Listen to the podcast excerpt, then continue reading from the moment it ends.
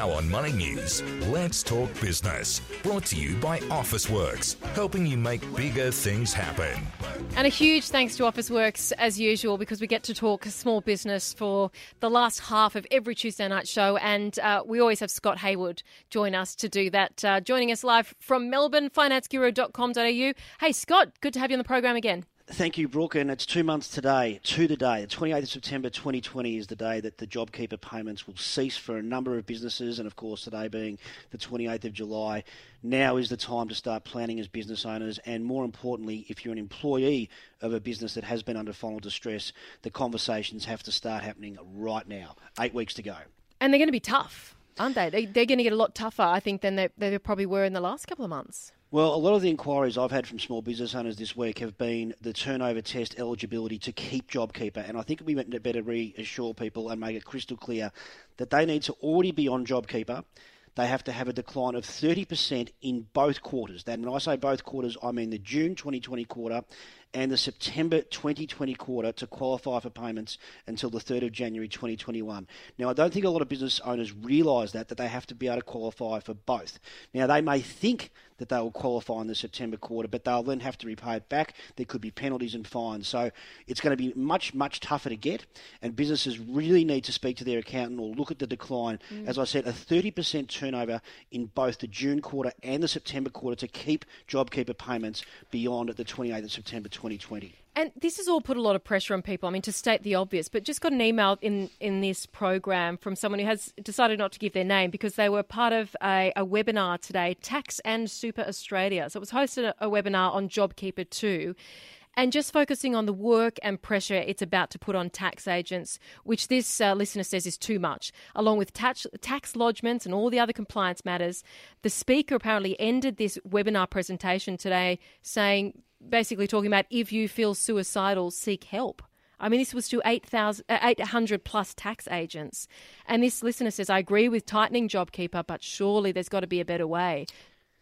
It's a good point, and uh, look, I spoke to a number of accountants in the last week, and they are doing so much pro bono work because how can you charge if you're ringing up about JobKeeper applications or cash flow applications or lodgements that haven't been credited to the people's businesses accounts? Accountants simply aren't charging that work because they don't feel as though they should, and that's a real problem you know, obviously I'm very grateful that there's three million plus employees across Australia on JobKeeper. There's 900,000 businesses that are currently getting it. But we've had on our show before uh, AustralianCatering.com.au, which is a business in Queensland. Now they got JobKeeper because their business was literally wiped out.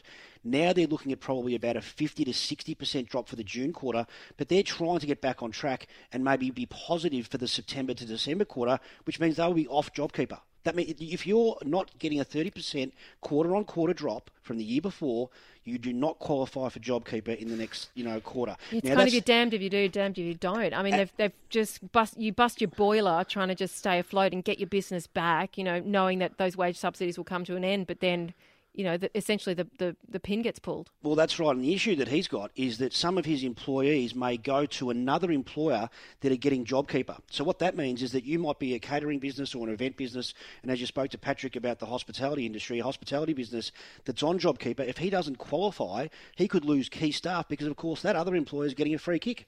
They've got employees that are free. So it, mm. it's really, really tough. And one of the things that I think, and I, I, again, we're going back to, to really old school principles, and that's the Pareto principle. Now, question without notice, in your university and study days, can you remember what the Pareto principle was? I don't remember that word. No. Okay. okay.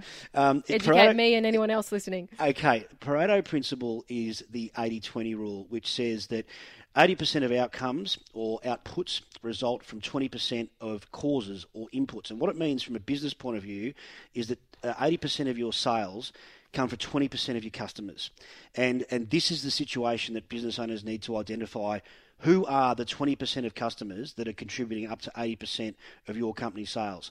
How are you educating them? How are you telling them what you're doing business wise? How are you telling them what you're trying to do in terms of promotions, in sales, in maybe having some staff unfortunately go to job seeker, but you might want to get them back on JobKeeper if they can, if or get back on as an employee or reducing hours. And I think that's a really important principle a lot of small business owners address is that 80% of most company sales are probably coming from just 20% of customers, and they need to be identified now Mm. before these JobKeeper payments stop.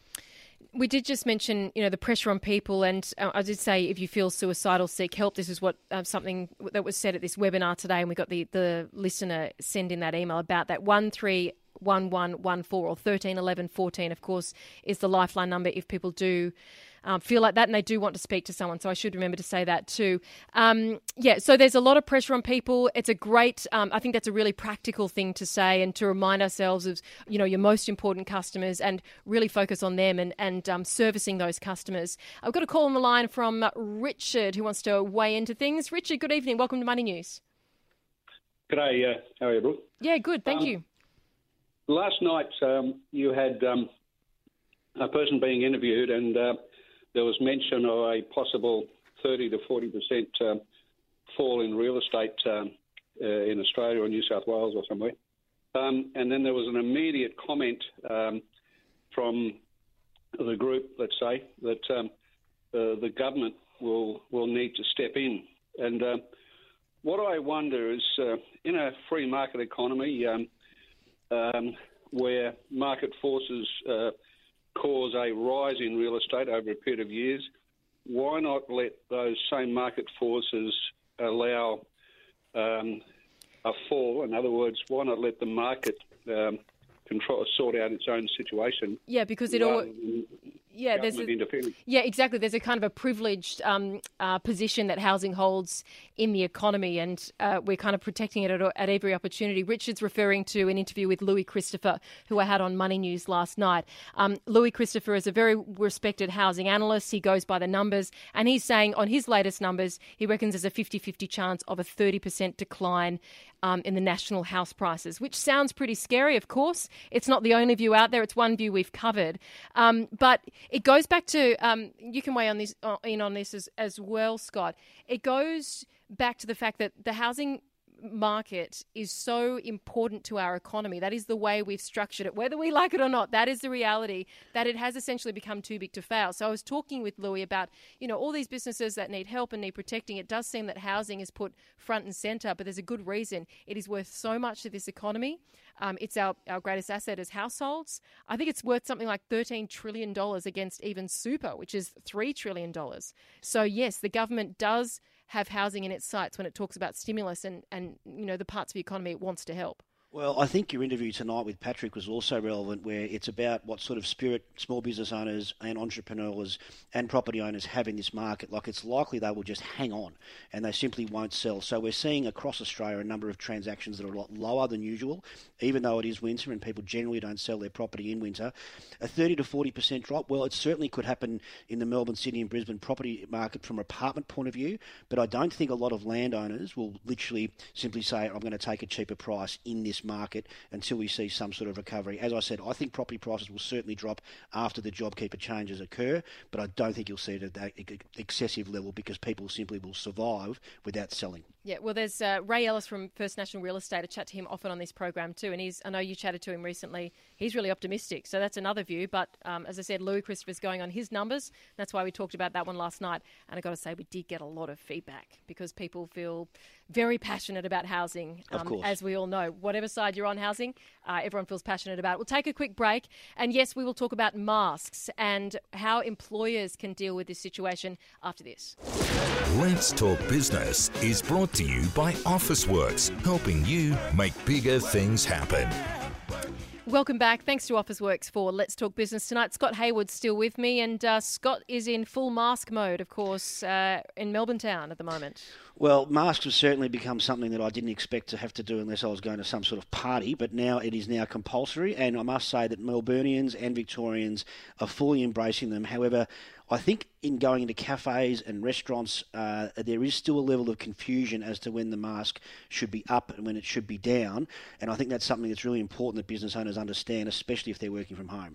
Yeah, this is actually important. And of course, we've got a lot of attention on masks because of these kind of morons that have been in Bunnings stores and in the uh, the post office. Um, I think people have seen the videos. We won't deal with those videos today. Um, but I, we do want to clear up what the law says from a business point of, uh, business owner's point of view for small business because as you said it's critical that business owners do understand the laws around masks what you can what you can't do now this is not just Melbourne because a lot of us are talk, talking about masks elsewhere I mean Queensland very fortunate no community transmission at the moment but the mask conversation is a live one so if you're a business owner and you've got any questions in fact about your legal rights and responsibilities 131873 I'd love you to give us a call because we've got Michael Byrnes with us this evening evening. He's a leading employment law expert.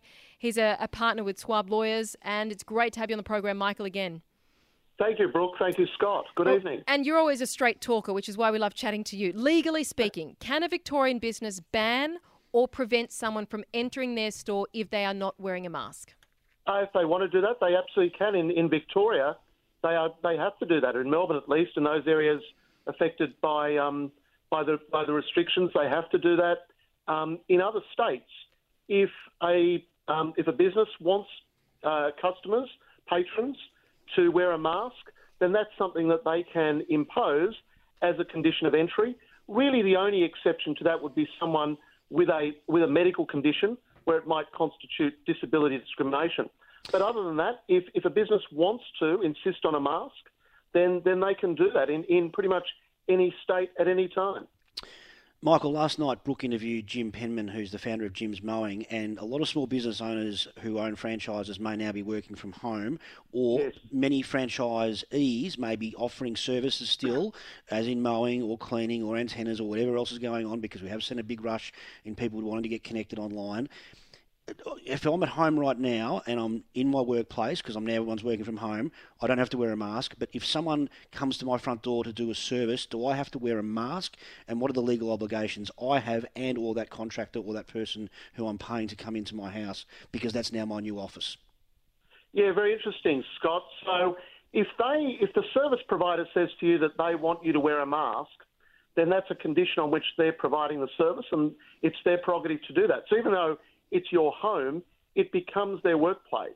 And the employer has obligations to ensure the health and safety of those workers who are working at the residential property. And so, for that reason, if they want you to wear a mask, um, then they can make that a condition of providing the service. Again, subject to any uh, any medical conditions and the like. But but as a general proposition, that's certainly something they can do. And they can say, well, look, if you're not going to wear a mask, then we're not going to provide the service. We're not coming into the home because we consider it important for you to be wearing a mask to uh, ensure that our workers are, are kept safe. And it's okay. part of their obligation hmm. in relation to health and safety. So the tradie wears a mask, or the person who's offering the service wears a mask. Even if you're seeing your account, which we just talked about, how busy and overworked accountants are coming in after the, the June 30 rush if they come to your house, they've got to wear a mask, and then they can then say to you, "I would prefer you to wear a mask before they offer a service," and then they can turn around and walk away. And what about employees of small business owners who are also working from home? What's their obligation? Do they have to go and fork out